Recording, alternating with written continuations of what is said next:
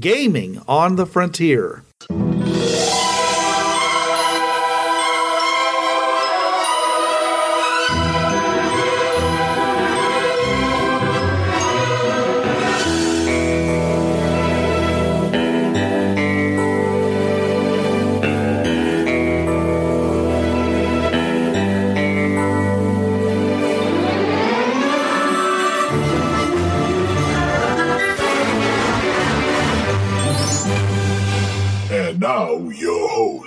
This is Bruce.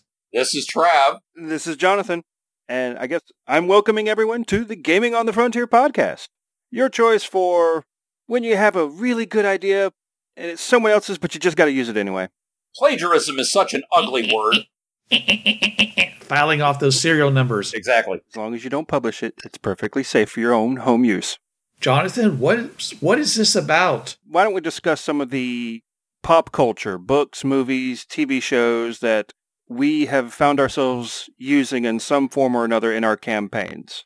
Um, especially considering that the two main uh, games that I've played, Bureau 13 and Fringeworthy, are both ripe for that anything that is possible can happen. Yeah. Uh, the other time that I really took a, I intentionally uh, took a lot of material from other places was the time I did Fringeworthy, and they went to a world, and this is actually on the map where you know it was, um, uh, it was you know the Mars attacks. It was you know War of the Worlds with the you know with the black smoke and the tripods and the Ah, the yeah, really yeah, yeah. squirmy guys inside the the, the the the cars and things like that.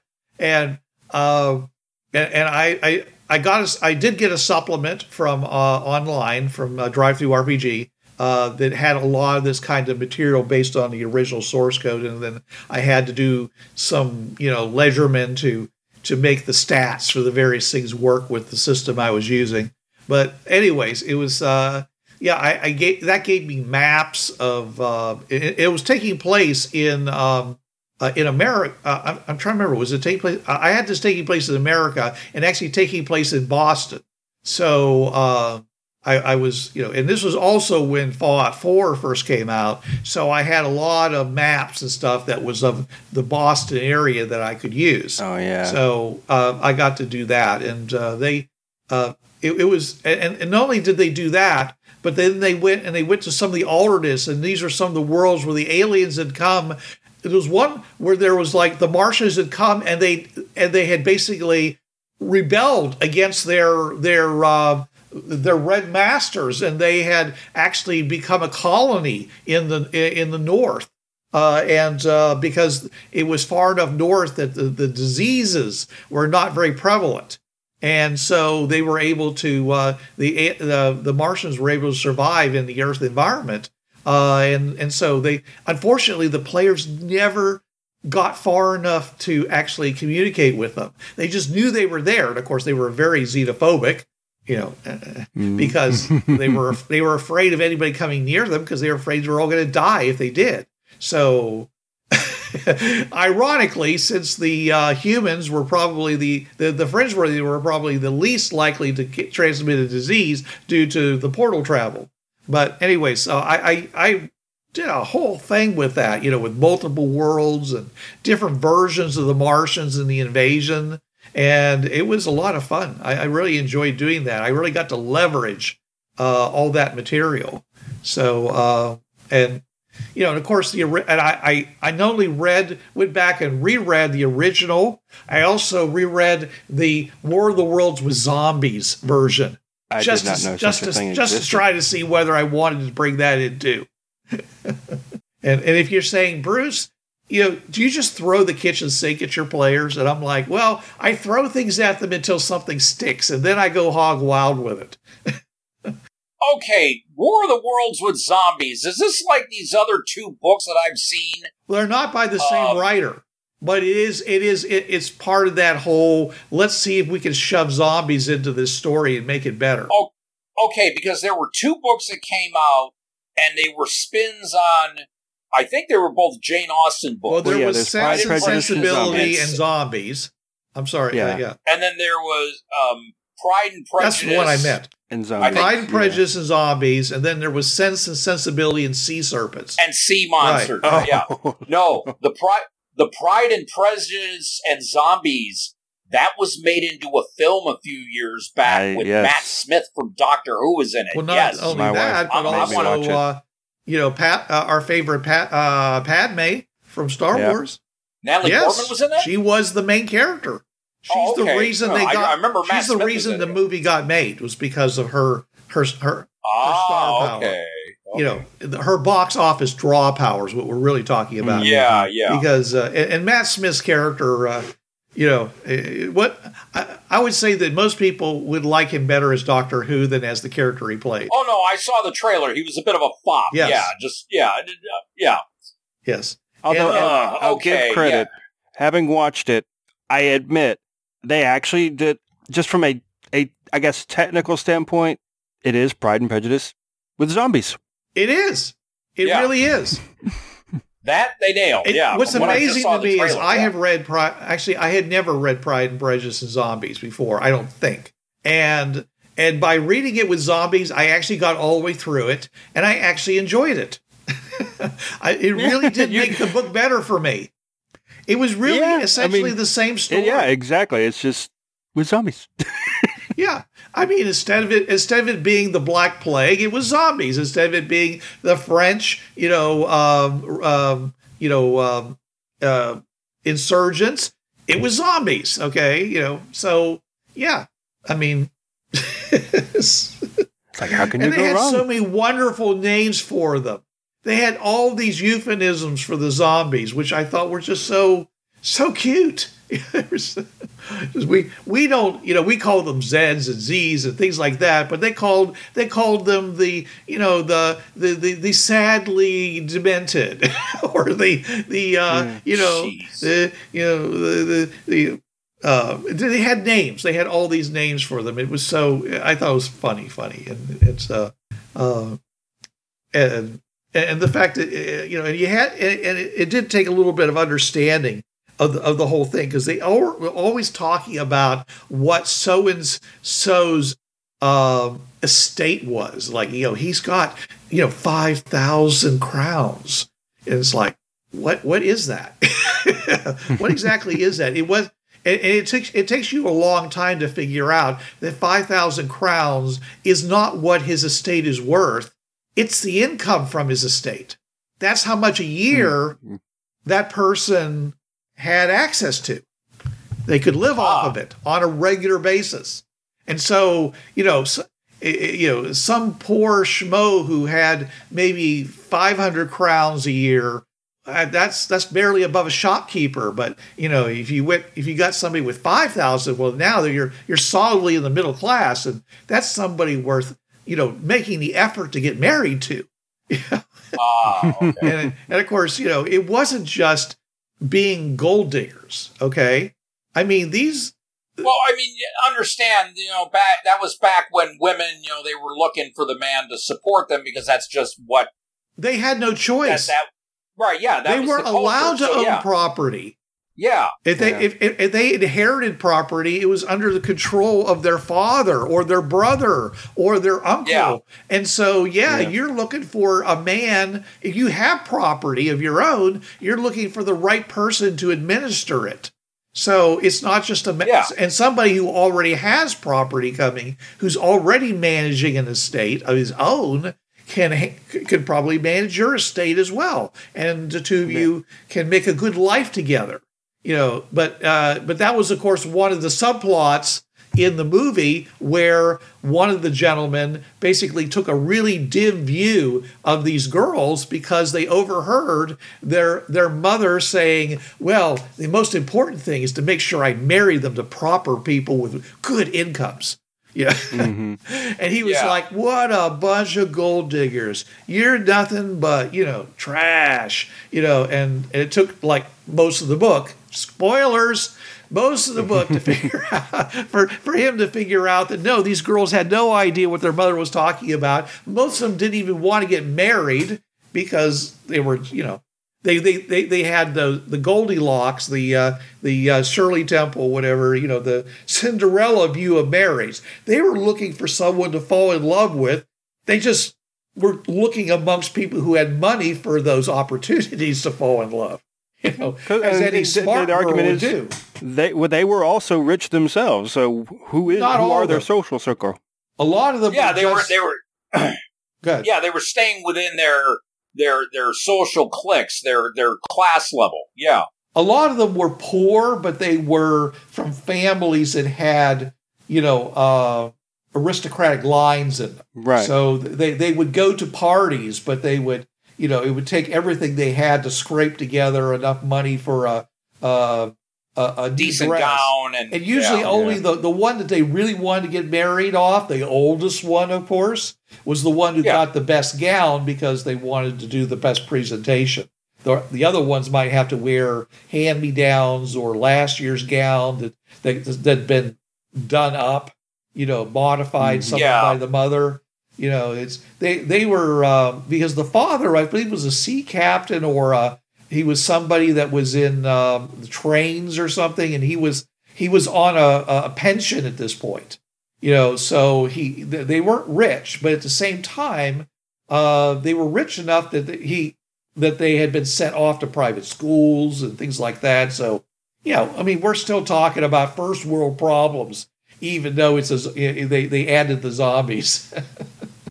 the whole book is about first world problems yeah, with zombies. with zombies. Yeah. Oh, I I have to wear last year's fashions. Oh, the Yes. horror. Yeah. No, we got some real horror horror for you here, Yeah. lady. Yeah. This thing's coming to eat your brain. Or someone's Yeah. going to grab you and throw you into a hold and sell you to a sultan somewhere. With all that, all those zombie stories and things like that, I really never, um, I never really. I mean, I did run a whole zombie adventure thing that I ran at cons for a longest time called "They're All Dead," and it was all about Fringeworthy. They were trying to find the solu- you know, different solutions and things like that, and try, if not find the, the cure for the zombie plague, at least try to understand how it happened to make sure that if they go to another world that might be time retarded, they might be able to make sure it didn't happen there. So, uh, but that was I never really, you know, grabbed the the whole zombie thing because, uh, well, you know how I feel about zombies, right, They're a guys? bit overdone at this point. No, they're most zombies are magic. Yeah. Okay, they don't fall. They if they're not supernatural, they don't make sense. You know, Well, yeah. Okay. Yeah. Yeah. yeah. So uh, when I'm playing a game like Fringeworthy, that was you know uh, primarily a science fiction game for me. Uh, I I generally didn't want to do that. I didn't want to bring in things like, and when I did do it, it was like it was it was uh, actually something left over from the Commonwealth War, where one you know again another person who got money for their project decided to try to create a secondary nervous system in people so that if they got mortally injured during combat, it would kick into effect, pick up, uh, pick the person up, and carry them to a, a aid station where they could get properly treated. So they wouldn't necessarily, the soldiers wouldn't necessarily have to die. The problem was is that they didn't finish. They didn't. It, didn't- it didn't get past the alpha stage. You know, uh, and. Ah. Uh, and then, so they ran out of money, and they said, "Well, we we spent all this money on this tech. We're not going to just throw it away. Who knows? We might get some money in the future. There's always somebody who's going to have a war and might want this and and pay us more." So they mothballed it. Thousand years later, somebody on- this world breaks into their laboratory and releases it. So now it's running amok. It's basically it's it's not doing what it's supposed to do really, uh, and uh, it's you know it's doing things like infecting people who are alive first of all, and secondly is is that it, it, it there are mutations, so you get weird, really weird zombies. The weirdest one, which was the closest I came to the supernatural in my science fiction one, was the one where they were nothing but a pile of parts. It was Oh, literally like a dozen hands, feet, arms, thighs, whatever. Oh, gee. And they were bouncing around, okay, like uh, Rayman, okay, with the if you've ever seen the video game, he's got parts missing, but things still move. All right, and they would pummel you. They would like pound against you, you know, to to to kill you. And you're like, shoot in the head. There's no head. it's like everything's here but the head. There's this, you know, they're like, "What do we do?" And they're like, "Run away, run away." And that's and that's mostly what they did. If they if, if they were if they were clever about it, they could chase it into a room and shut the doors because the hands were just flopping around projectiles and such. they weren't actually hands, like you know, grasping instruments. So they unless it was a one of those door handles that you press down and the door opens, it it would you know you couldn't it couldn't turn a knob. So they would get stuck in places if they could trap them in there. But uh, I, I, was just beating the crap out of a whole bunch of them because they were like, shoot it, shoot it, shoot it. It's like, it's not killing it. it doesn't care how many times you shoot a hole in it. And you don't want to, and you don't want to send off incendiaries. You're here for a reason. You don't want to set the building on fire. That would be bad. You're in the building. so, yeah. But uh, I, I uh, but I did get some ideas, like you know, from the but I did that from some of the ones where they did try to make the zombies like weird versions of zombies. Like there was the screech, screaming zombie, and there was uh, the zombie with the jo- that uh, basically was like like a clam. It, it, it, he had these really really long arms that were like tentacles, and you grab people and drag them in and cover up like into like a pod, and then just try to gnaw on their heads until he until you know until he was able to bite them because they were all trying to bite people to transmit the the quote disease which was actually the thing to put it into other people so that they could you know benefit from this life-saving technology. Technology yeah right you know uh, believe me the me sitting behind the screen the irony was thick They're just seeing monsters and zombies and running. And I'm saying it's it's technology run amok. it's so that kind of stuff. I that's what I like to do if, when I do these things. I like taking something and pushing it all the way as far to the absurd as I possibly can, and and I can send it really far. I could say, yeah. Oh. I mean, oh. I definitely ran a a world in Fringeworthy that was like pretty much just Night of the Living Dead. Yeah. I'd like to say I did that before zombies became obnoxious in the mid 2000s. What do you mean obnoxious? As in everywhere. Well, Bruce, you remember the list for Gen Yes, I do. Don't but see, here's the thing: is is that you know the one thing about zombies, they got so much better because when they first started, before it became popular, you had these independent filmmakers as in somebody with a camcorder, okay, who yeah. was making a movie, mm-hmm. and the zombies were people with pancake makeup and uh, and and oatmeal stuck on their faces to simulate dead flesh. Mm-hmm. And a lot and, and, a lot of Karo syrup and, and food coloring dripping out of their mouths. That was the that was the extent of the special effects in the movies. you know? And oh, yeah. uh, and, and and not only was the video quality bad and it was so bad you know the sound quality was like you know it was the mic that was on the camcorder. It wasn't like a separate mic. It was just unbelievably poor. But hey they were releasing them on VHS tapes where the quality was was half the quality you got on your television. So it was still if you were you know it it, it it it it was still acceptable and those people made a lot of money Some people oh, made yeah. their living off of that sort of thing.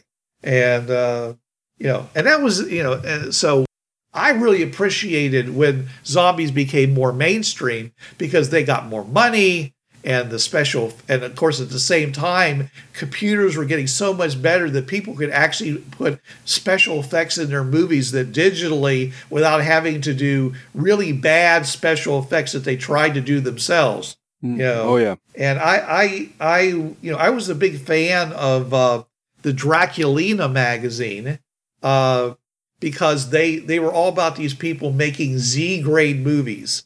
You know, basically this quality of movie, and they were usually sexploitation films. uh, of various kinds, but they had a lot of zombies, and they talked about how difficult it was to do their special effects and. And, and just getting anybody who knew what they were doing to be their special effects person was like you know I mean unbelievably hard you know and if you uh, if, they happen to live in the LA area then then they might be able to get somebody to do it as a weekend gig but uh, more often than not they were literally looking up stuff online mi- mixing up the Karo syrup or whatever and just doing the best they could because they literally couldn't afford to pay for like a, a proper uh, uh, is it is it squig squip whatever Squib. The thing- Squib, squib, you know, yeah. the the exploding blood pack that was supposed to simulate a gunshot on somebody and stuff. A lot of a lot of times it was literally the person having like a a, a, a, a baggie with blood, you know, in it, and he and, and he gets shot, and he would sla- they'd slam their hand over the gunshot wound so that the Yeah, they- yeah. and then Yeah. they take their hand away, and there would be all this red all over their shirt because they just, of course, opened up the baggie, and it, you know, just- oh, you know, so yeah, I, but um, I, I've got a lot of really good books on uh, uh, on zombies as far as like literature, I mean, stories and such, and some of them are per- are particularly good. Of course, the uh, World War Z, excellent. Oh yeah, Uh, I and definitely I'm like talking. that. I'm not talking about the movie. I'm talking about No, no, the no. book. The movie, the movie. I, I, I admit that it's a movie. The movie, the movie where they, Wow. they took what they did from the book was fine, but the super zombies was totally unnecessary. But I guess they wanted they had to do something to make it a- to to you know to squish it into. Uh, well, that was their idea about how to squish it into a two-hour movie. They just had to amp it up. You know, it was really more than enough that the zombies were just coming from everywhere. You know. Oh no, I'm watching. I'm Yeah. watching the trailer for that, and I'm seeing. Well, I mean, for I've always, for me, and and y'all know, I'm not a huge fan of zombies. I don't watch The Walking Dead. I don't use zombies in my games. I'm just not a fan. Fine. First time I saw it, it was one of these movies, you know, people trapped in a mall and zombies are trying to get them. And all of a sudden, I'm seeing this person manage to get out of the mall, and they're in a car going like 60 miles an hour, and this damn zombie is keeping up. I'm like, no, zombies are not speedsters. They are shambling, they are limping, they're dragging a broken leg. No, I was like, done right there. Yeah. No. And then I saw the trailer for World War Z with Brad Pitt, and I'm seeing the zombie pile as they're climbing up the wall. Yeah, And again, the they're anthill. I'm like, it was, no, it was we're the done. anthill. Yeah, the ant yeah. swarm. I'm just yeah. like, no, I'm done. I'm done. No. See, that's the the only thing that the movie used from the books that I liked was the, the idea of the swarming pile of zombies. But But they didn't go that. the They didn't grow up that big. They overwhelmed. You know, like ten foot tall. smaller. Yeah, ten foot tall emplacements. Sure, that makes sense. But they don't scale hundred foot tall walls. I mean, you know, they don't work together No. that well. But anyways, yeah. So, uh, vampires in Bureau thirteen were always like you know there's so uh, uh, so many different vampires. Most of the time, it was keeping it was the players. They said, "I want to play an Anne Rice vampire," or "I want to play uh, another kind of vampire," and I would say, "Well, there's this book." You know, by Chelsea, uh, Chelsea Quinn Yarbro, uh, called uh, Count. Oh, now uh, uh, Coma de. I can't think of it. Uh, anyways, he was this. Uh, he was a vampire, a very uh, noble vampire, and he didn't. He didn't. Uh, you know, it was always like if I drink blood, it's it's it's uh, it's with permission, you know, kind of thing. And uh, and he could move around in the daytime as long as he uh, he had his boots filled with his burial soil. He didn't. He Ah. didn't, he didn't have Hmm. this. He didn't have his his vampire strength, but at the same time, he was a master swordsman, so he didn't need more than normal human strength, anyways, to best almost anybody. But at nighttime, of course, he was a force to be reckoned with because you know he had his full strength then, and he was an alchemist, uh, and uh, so therefore he oh he was rich beyond belief. You know, he never he was never seen ever not wearing a new outfit. every day he had a different outfit on. So he had some some cadre. Anyways, so they were like, I want to play, you know, these these vampires. And so it was always like, well, which vampire do you want to play? Do you want to play this one, which we called and so and they um, and they called it in Bureau 13 uh, American Reform Vampires. Yeah. They, you know, Oh yeah. or yeah. you could play the classic Vlad type vampire, and some people did. Or you could play the Anne Rician vampires that essentially were just super, They were speeder speedsters. You know, the the Anne Rician vampires, ex- unless you get into the later ones with flying and stuff like that, you know, they were just really they were Yeah. super fast. So they they could defeat you because they're literally moving faster than cameras could pick up, or they would reach out at you and it seemed like their arm elongated because they were moving so they would move fast to you and then move back, and it seemed like their to you it just seemed like their arm had elongated and grabbed them or something. So you know that was what their shtick was. You know uh, they did, and of course they did all the the blood drinking and things like that. So you know usually the uh, the blood drinking was done one of my favorite things that I did steal from a movie was uh, from the movie Sundown, which was a group of vampires who had made a pact with God that if they never drank blood ever again, God would forgive them. And and as a a, a token of of faith, they could walk in the daytime and not die. And uh, Hmm. Oh. that you know they were still vampires they were still you know living forever but they they had to suffer the lack. They always had the bloodthirst.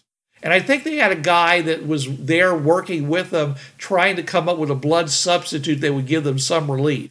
And of course it was all about you know the some of the people finally said i'm tired of this. You know i walking around in the daytime isn't you know isn't that big of a deal. You know, I I want I want to stop being so thirsty all the time and starts, you know, and, they have to have this whole internal strife. But that was one of the versions, the sundowner versions of the of the vampires. You know, was that was kind of cool doing that where they actually had vampires walking around and and to a slight level it was it was kind of a, a genesis for uh now, I'm not going to say that. Uh, uh, I have a character that is like a vampire. He's what I call a bio vampire. He, he basically has all the attributes of a vampire, but ex, you know, except the fact he's actually alive.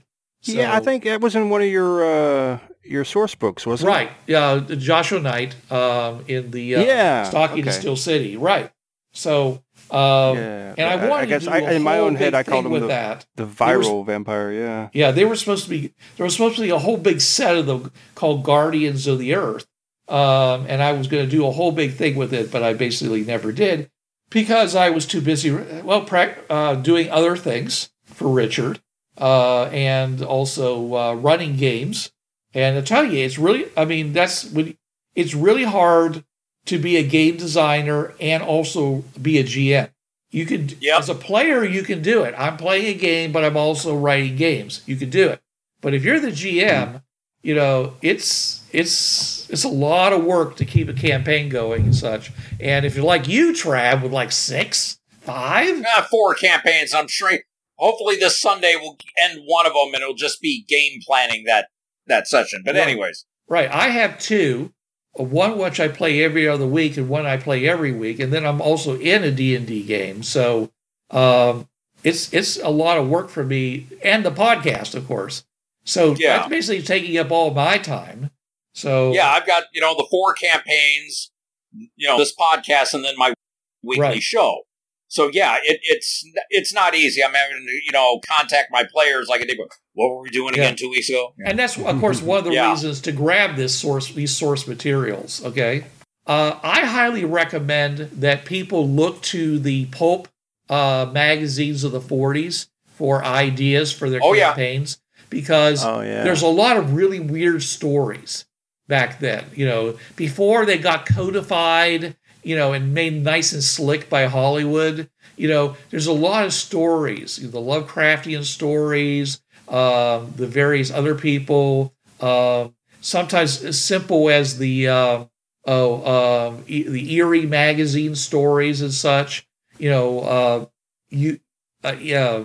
all, all that stuff. Edgar Rice Burroughs, um, and then on the science fiction side, all the speculative people, L. L. Sprague de Camp, all those people that modern people, modern readers of science fiction and fantasy don't even know about. I swear they don't because they never seen the one. Oh yeah, yeah. Like um, oh, I keep messing up. Either Octavia Butler or Mercedes Lackey. I think Octavia Butler was.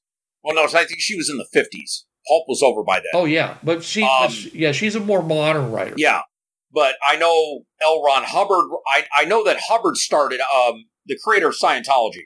Um, he started out as a pulp writer yeah, and, and before he went into the Navy. Right. Yeah. but you know, the, you know, but you have these really great stories, you know, and sometimes they're just like short stories, which are which can very easily be converted into a simple adventure. Okay, or you can go with a whole world that's you know, and and like what I did with uh, uh, Edgar Rice Burroughs and his Mars series, he basically just did all took the first book and just lifted pre- pretty much the entire world right out of it. Uh, you know, and uh, time travel stories to, to uh, you know back to the the time of the dinosaurs uh, and all kinds of other things, robot invasions. I mean, there's really you know, uh, and and they don't do things the way you expect them to, uh, and that's that's the point. The point is is that we've gotten so used to these very slick, you know, polished things that are on television now that, you know, the DV, you know, the, you forget that, that, that there was a whole lot of stuff that was going in all kinds of crazy directions. And they basically took, you know, these things and promoted them and they became the standard. But there's still lots and lots of other variations and people, and it's it's great because your players will say, "Oh, I know what's going on here, and if we just do this, this will take care of it." And it's like, no, it's not going to work because there's actually something else going on. And Well, a lot, Yeah. a lot of people seem to think that, oh no, pulp, no, it, it's. You got to remember, two of our most prominent filmmakers in this country were their entire childhood was all those old pulp serials. Mhm. George Lucas and Steven Spielberg. well, don't don't forget about uh, uh, Tarantino. Oh yeah. Well, yeah, they, they- they- you know, he just happened to go whole hog and name one of his movies after that. But no, uh, Lucas and Spielberg, if you look at a lot, of, I mean, you look at Star Wars and just the old. I mean, he drew from the old pulp serials. He drew from Japanese culture. You know, War, Jedi, World War II, uh, J. E. you know, D. planes, Yeah. pl- uh, you know, uh, dog, you know, dog fighting. Dogfighting, yep. Yeah. And same with Steel, Spielberg. And when I heard, you know, when Raiders of the Lost Ark first came out, and oh God, 80 something, 90 something. Yeah, in a galaxy very close to here. Yeah. Um, and then I found out that these two grew up on this stuff. I'm like, oh, this is going to be good. And well, again, except for that, you know, fourth movie, which on a good day is mediocre. It, they they hit gold mine with this this, and you know, Indiana Jones is now in the the national consciousness as a a neo pulp character because yeah, it's of the pulp genre, but it was made you know forty years after the genre was gone, Yeah, it, th- and just if there hadn't been an Indiana Jones, there probably wouldn't be a Savage World. oh no, no, no, no, no, definitely, definitely. Um, I do want to go on one point, two other things that, of of TV and movies that I've added into my campaigns, and then there's I want a route I want to go on. And if Bruce has not followed me on this route far more, because Bruce watches far more anime than I do. As far as anime and Pulaski, you got the wrong Pulaski. My daughter's far more the anime geek than I am. Yeah, Two other things that I put in, matter of fact, in the campaign with the Riverworld series, and actually it was players that sort of, you know, gave the character idea and then I just dumped the whole mythology in. And and this this is and you know how Bruce does his chocolate and peanut butter. This is more peanut butter and motor oil, but it works. You've heard me use a term before where just there's no way to mix, but I I, I force it together. yeah. Um, okay, the first Peanut butter and, and it was- hydraulics. yeah, yeah, yeah. Um, in the same campaign, which is based off the Haven City of Violence and the other Haven settings by Louis J. Porter, this Thursday night superhero campaign I run, and I added the Riverworld and the Operator. Uh, the aforementioned Will Stiebling wanted to play a character other than Zen, his Ember Mage from Faerun. And he comes up, yeah, I want to play a CIA spook like like John Reese. I'm like, who? So, two years after the series came out, uh, two years after it ended in 2018, down the Netflix rabbit hole I went for Person of Interest. Now, over the past couple years, I've you you've known, you all known that I love that series. I got fur hooked on it, and Mm-hmm. it it's about a reclusive billionaire software genius who has an AI that, even though he sold it to the government, you know, to prevent another 9/11, he had a back door because yeah, the terrorists are getting taken care of, but there were still people out there suffering from violent crime. So he brings on a retired CIA spook played by Jim Caviezel, and it just gets in into some morality about AI, and it gets into morality about privacy rights, and it was a very good series. I, they say fifth season, but it was only I call it four and a half. But I put that into the game, and I even made the AI that the the Venusian AI that gave all the heroes their nanobionics. I basically turned him into Michael Emerson's character, Mister Finch, and because Will was playing the the thing to John Reese, yeah, you have the leadership feat. Fine, your cohort is Detective Lionel Fusco of the Haven City Police Department. So I'm sitting there, you know, and I've I've watched the series, you know, twice now, completely through. So I'm sitting there doing the New York mannerisms and everything, and the nickname making of Kevin Chapman's character Lionel Fusco. So you know, it's like uh, he'll be referring to you know Grim slash Vince.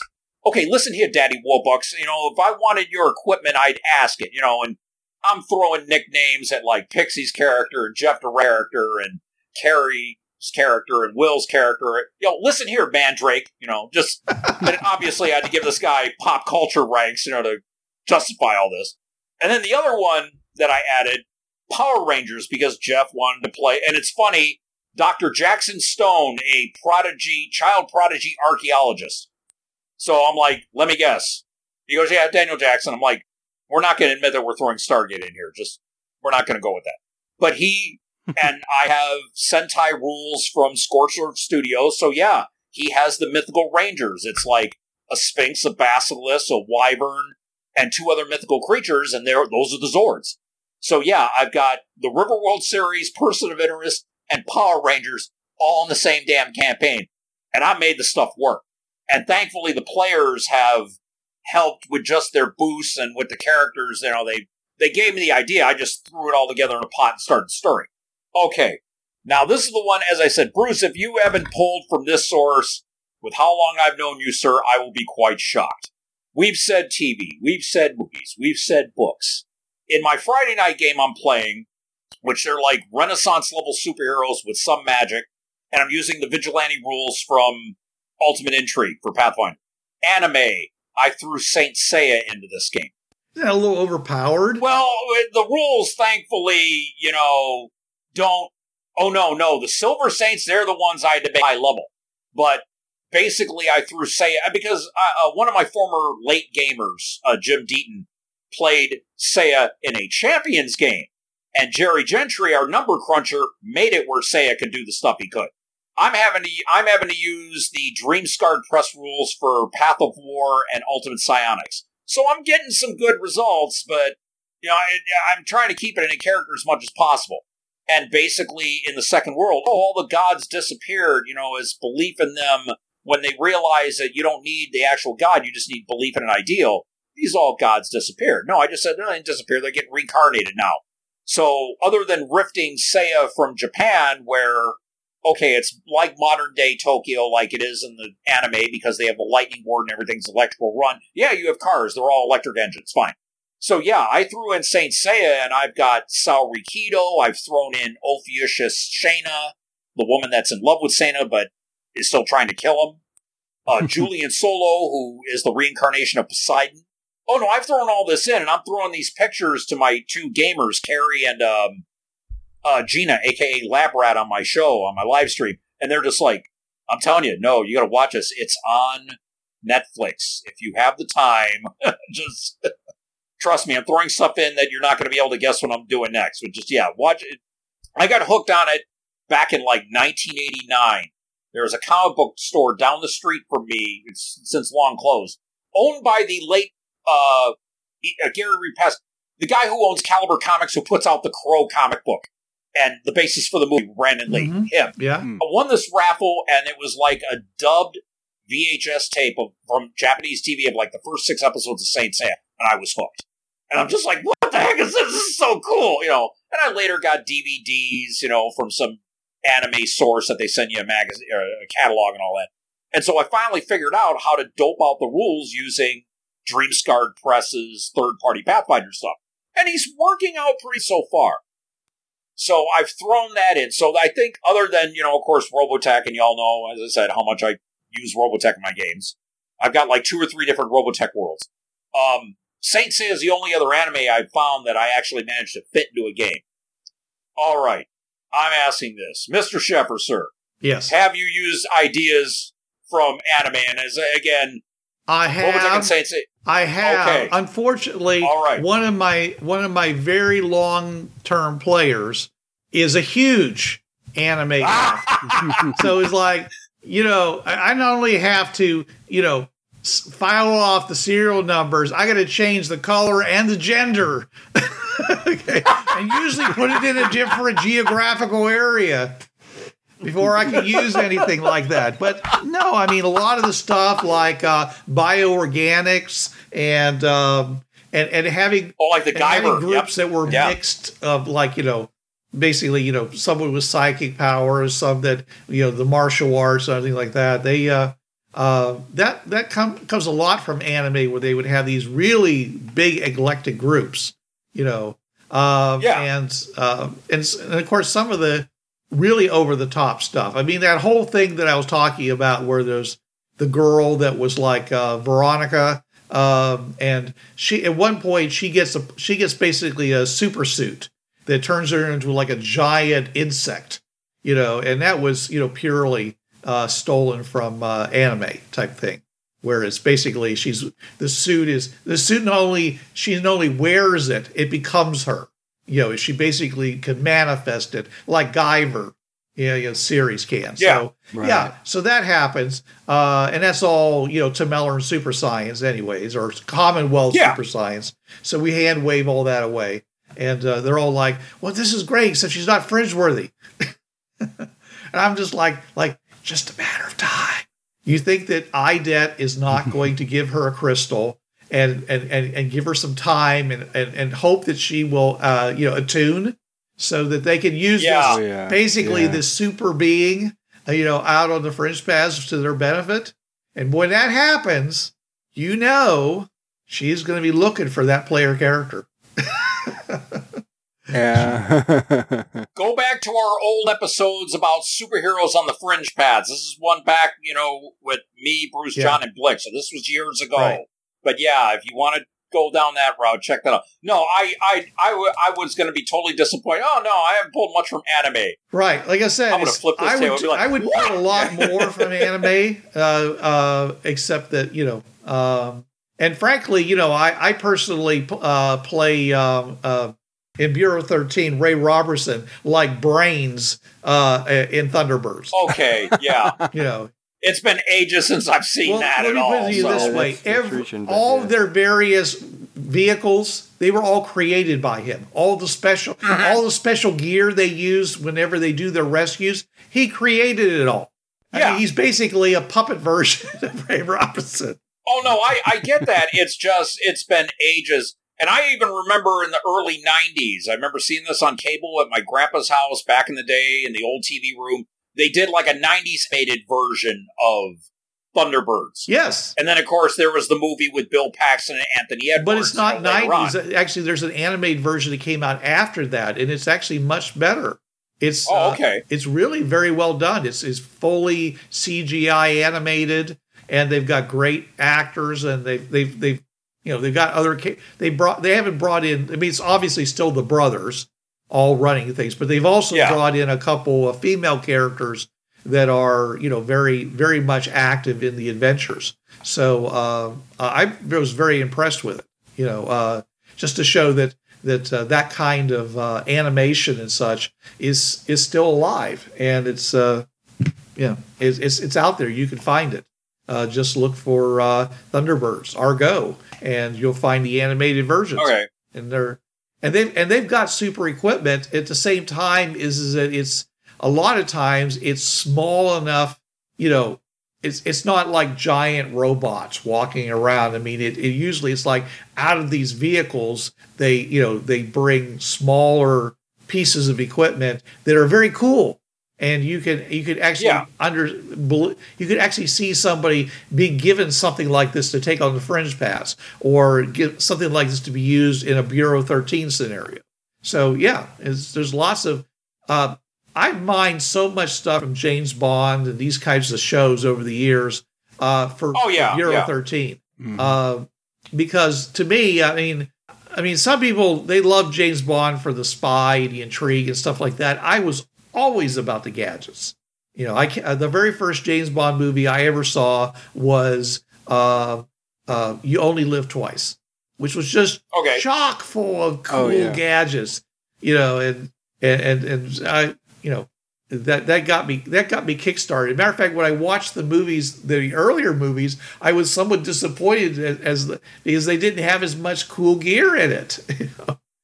But then, of course, they Oh no, that was a later addition. That was not even in the books. All the gadgetry that, like, oh, this is a pen and an explosive and a laser all in one. Yeah, right. that was all Hollywood that did all that. Right. They Well, go that in the far books- Fleming. Yeah. in the books, uh, he was always going to Q, and Q's like, "We got no money, buddy.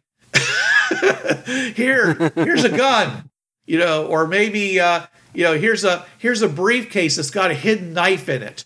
Go out there and stop the stop the Russian menace. Oh, oh no, it's like, um, let's see, third Craig movie, Skyfall, Yeah, when he meets the new Q, Ben Whishaw, who's like nineteen, just a gun and a radio.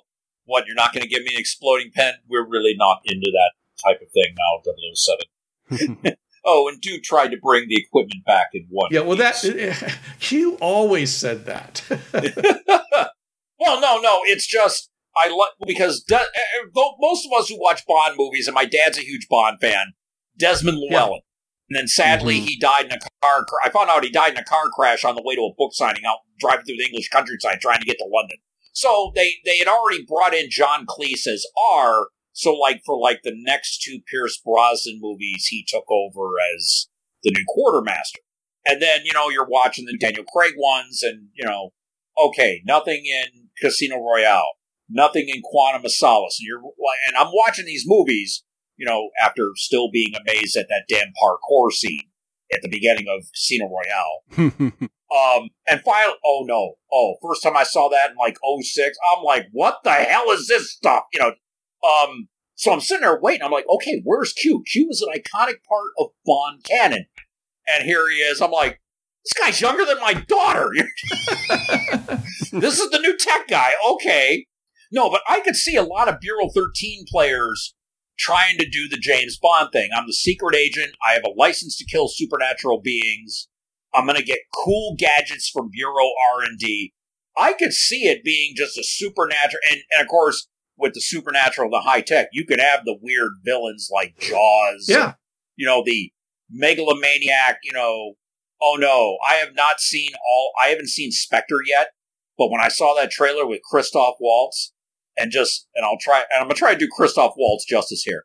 Hello, James. I'm the architect of all your pain. I heard that it scared the mess out of me. I'm like, oh, and they got him. He's the villain. yeah, He plays good villains. yeah. But I'm just like, oh. And I was totally down with it until I found out that he was his stepbrother and daddy didn't love him as much. And I was like, what? You Aw. built an international criminal empire because daddy loved James more? yeah, just. Oh. That- That's as, that's as thin a motivation as I've al- as I can well, recall. well, I'm also seeing, and, and I'm gonna try to, you know, keep this eh, this new one. What is it? No Time to Die is Craig's fifth and final Okay, one. yeah. It's supposed to be coming out. Yeah. Now it apparently they're the odds are up, and it sounds like they're really gonna go over the top with this, like something really big. Well, And if it's his last one, of course they are. well, yeah, but still, they're doing the whole from what I'm gathering, and it has the man who played Freddie Mercury from Bohemian Rhapsody, uh, Rami Malek as the villain, Okay. and he's wearing Yeah. like a mask and all this. I, I saw the trailer. I'm like, okay, yeah, but uh, from what I'm gathering of it, it's kind of like, yeah, it's like nuclear war is going to happen or something bad, you know, like a plague or something. If Bond Somebody's doesn't always stop trying it. to set off nuclear war. Right, right. But I mean, it, it just sounds like this one is going to be for all the marbles. And I'm like, it better not be disappointing like that was with, you know, Daddy didn't love me, so I'm going to you know, make this criminal organization. Yeah, I was so you. disappointed in Spectre. But no, I could see Bureau 13, James Bond, people drawing a lot of James Bond stuff from Bureau 13. yeah. I can't, vice get, versa, I can't know. get my players to use that kind of gear in the game. I'm like, what is wrong with you? You know, I mean, the guy that died, he, he didn't have to. He, he just wasn't properly equipped. it's like, you know, Oh no, I, I, I, in my games, what I do, it's either I have the, I tell them, you, uh, okay, and I do the tech level thing. We are PL5. Bureau 13 is PL, high PL7, which means PL8 anti-grav stuff is prototype technology. If you either make the requisition roll, buy it outright from the Bureau, or get the skills and make it yourself, you can have this stuff. So I encourage my players to do, okay, no, you want this, you, you need to get it and just get going and you have this thing. And so, yeah, I want them to have, and you know, me, Bruce, I have the Omega level teams Right. where my agents are basically superheroes. They're for the really high level Right. threats. So yeah, it's demon like I encourage them. invasions, Yeah, you know, get like I said, uh, light Yeah. force, uh, interdimensional, light force attacks. yep, interdimensional plague. sure. Yeah, all at the same time. You know, yeah, and and And so I- gremlins from beyond. yeah. Or what was the one that my one acquaintance Brian Jeske said? He had to say it like this: "Nazi babies us werewolves from the deep." deep, deep, deep. Yeah. Um, so yeah, it's bunny bimbos. I could see- blasters. yeah, yeah, yeah. I could see James Bond. It's like I'm wondering why we haven't heard in, in all the time that you and I have done. Why we haven't heard people drawing from the Bond films for Bureau 13. I'm just I'm surprised that has not come across our plate yet. Yeah. Well, it's It- I, I I you know unfortunately uh, I think that um, people are just so used to video games where they are constrained by what's given to them in the game that they don't they really Yeah. just don't think outside the box the way they could. I mean, I Yeah, because video games are quite right. Well, they linear. and they have a very just- limited yeah. set of items in it because someone has to program that stuff. But in but in our Yeah. tabletop RPG, there is no limits. You uh, the, the only limit is what the GM is willing to do and what you're willing to ask Right. for. And uh, I just Yeah. I, I'm whenever people go that extra step and say I want this, I almost always say yes. Okay, I mean we had that whole thing say say always say yes if you can. Okay, say yes. That was a, and and every anyone who has not heard that episode, that was one of our very best episodes. So please look it up on our uh, Podbean site. Oh yeah, because I think I still think it's real. It's very germane today that as a GM, it should you should always be looking for a way to say yes to what your players want because they're telling you what will excite them. They're telling you what will make the game special for them. Why would you not want to do that? so yeah, Mhm. but yeah, um, if they're if they're handing you ingredients for you to bring the awesome to the game, make the damn cake for That's them. right. Yeah. That's right. They uh we have we have a a, a, a a new technological god who's currently in the RV. And and I tease them sometimes. And he says, "Well, we should take the RV because it's got it's got Walt, you know, Walt Disney in it." and and I said, "Sure. I would love for you to do that because you know that every time you do that, you're inviting me to, to mess with you, right?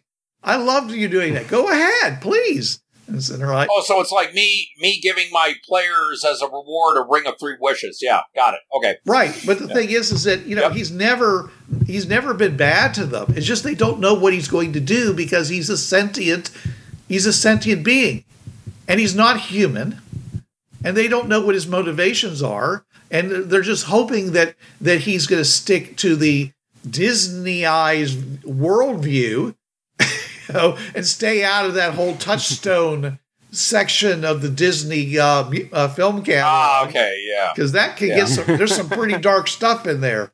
Uh, anyways, uh, so yeah, uh, they. Uh, but I, I um, they were they they were the ones that came with the idea of enticing this technological god into the biggest piece of technology they had available, which was the Colorado RV.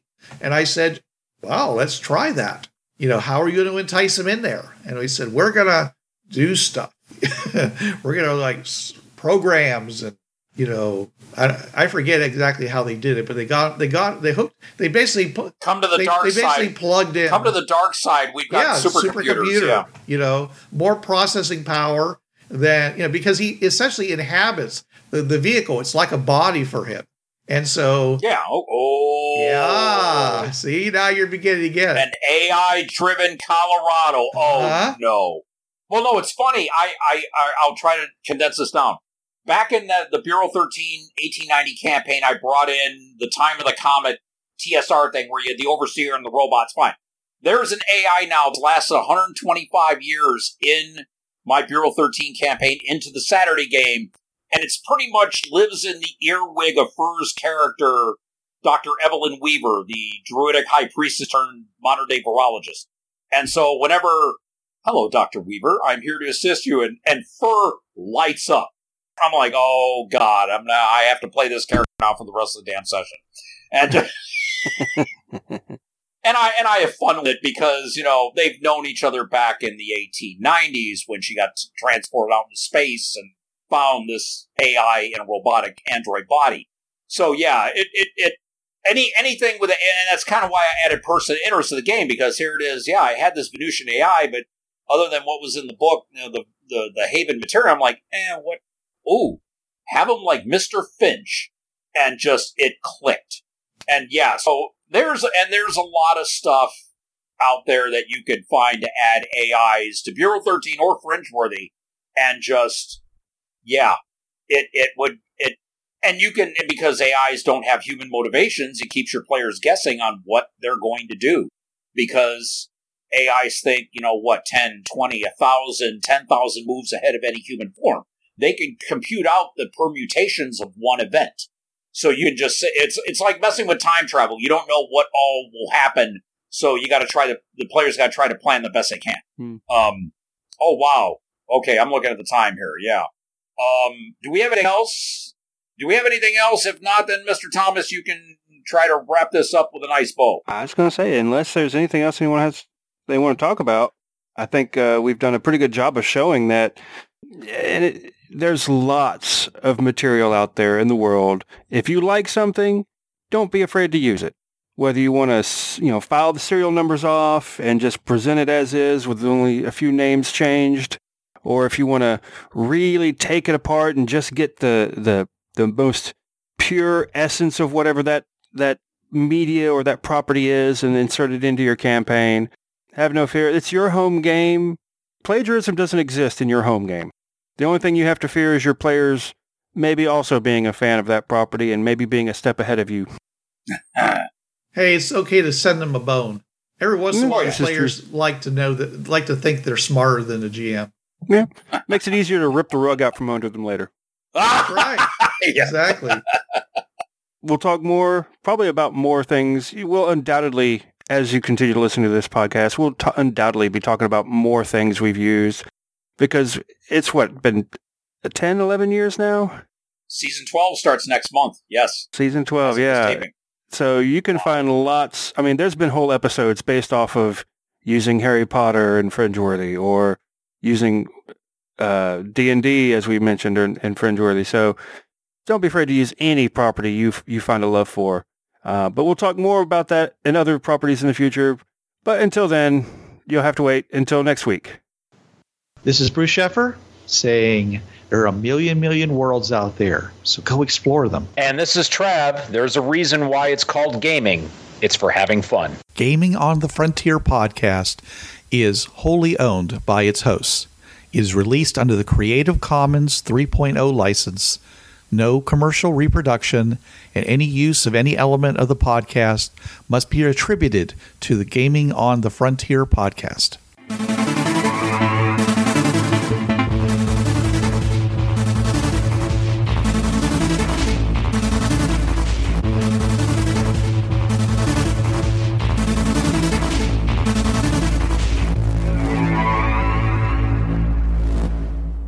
Hi, this is Trav from the Travcast. Listen to me Tuesday nights, 8 to 10 p.m. Eastern on listen.dementiaradio.org colon 8027.